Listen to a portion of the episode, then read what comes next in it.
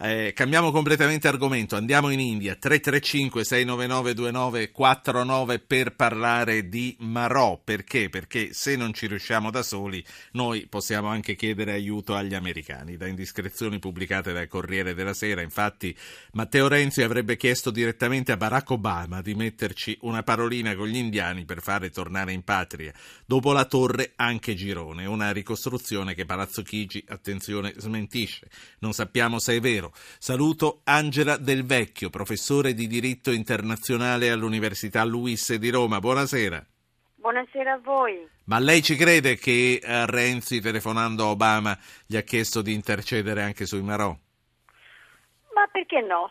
Perché no? Perché in questo momento il, lo scenario nel quale agisce Renzi con Obama è probabilmente abbastanza ampio. Inter, nello stesso articolo del Corriere della Sera si diceva che Obama avrebbe eh, promesso all'India di entrare a far parte di un gruppo tecnologico che si occupa di missili, nel quale c'è l'Italia e per l'ingresso dell'India c'è il voto unanime, l'Italia si sarebbe opposta.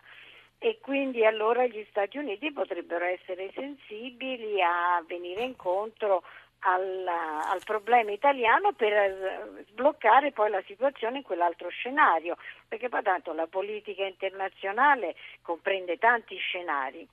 Sì. sommato potrebbe Ma, anche essere. Detto questo ci potrebbe aiutare in una cosa nella quale forse lui, loro, gli americani non sarebbero mai caduti. Ah, non sono caduti, eh, perché loro hanno avuto la nostra stessa esperienza, ma hanno continuato a navigare nelle acque internazionali e non sono mica rientrati nelle acque interne indiane. Quindi loro l'esperienza ce l'hanno avuta e l'hanno risolta immediatamente continuando a navigare. Senta, a parte le cose a, all'italiana e gli aiutini eh. da chiedere, come stiamo andando per le vie formali? Le vie formali eh, abbiamo il tribunale arbitrale che si è costituito e che eh, ha anche cominciato a predisporre i, i suoi tempi e la sua procedura. Quindi bisognerà adesso aspettare il lavoro di questo tribunale. Nel frattempo l'Italia ha anche chiesto al tribunale arbitrale che si è andato a costituire eh, di mh, mm, provvedere a misure provvisorie, cioè al permesso eh, di Salvatore Girone di rientrare in Italia. Ecco, questo, su questo aspetto io ho qualche dubbio che mm. il Tribunale ci possa dare ragione così immediatamente. E, mm, quindi quali chance ci potrebbero essere? Anche mettiamo che il governo indiano sia anche disponibile, ma lì si tratta di una cosa poi della magistratura. Conoscendo anche l'India, quali mh, mm, possibilità concrete, pratiche ci sono che eh, ci possa essere un intervento perché venga congelata la questione fino a che poi non si risolve in sede giudiziaria?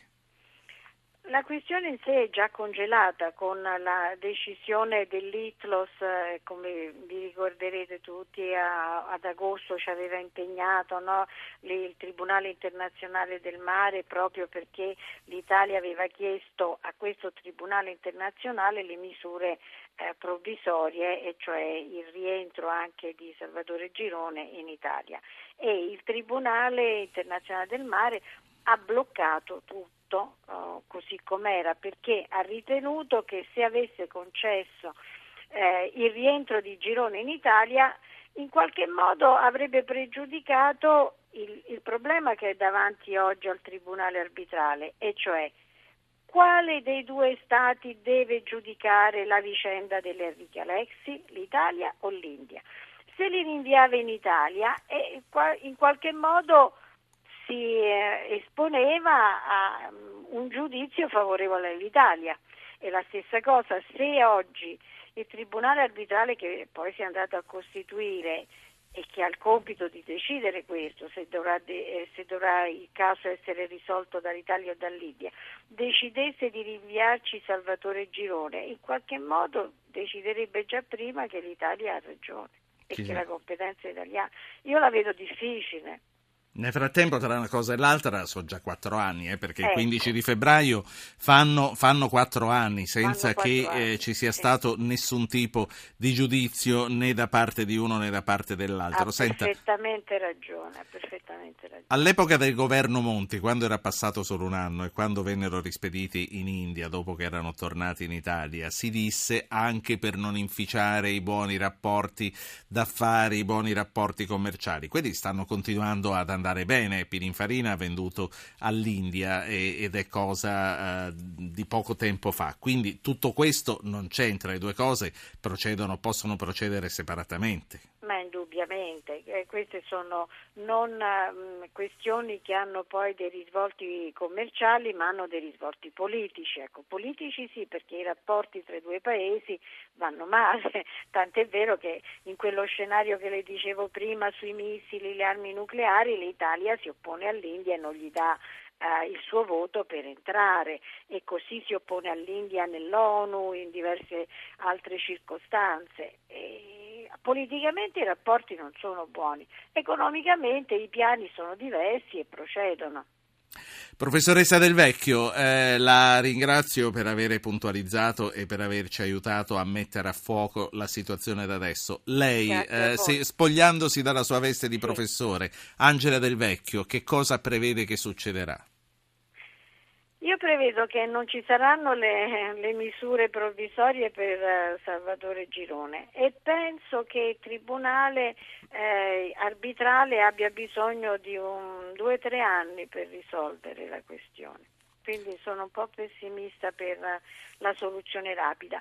Se poi vuole avere un parere per quello che sarà la sentenza finale, in quello sarei ottimista. Io tutto sommato vedo che Però non, non ce l'aspettiamo domani. No, ce l'aspettiamo tra un tre anni. Questo- La, sa- la saluto. Auguro buone feste anche a lei. Grazie anche a lei e a tutti gli ascoltatori.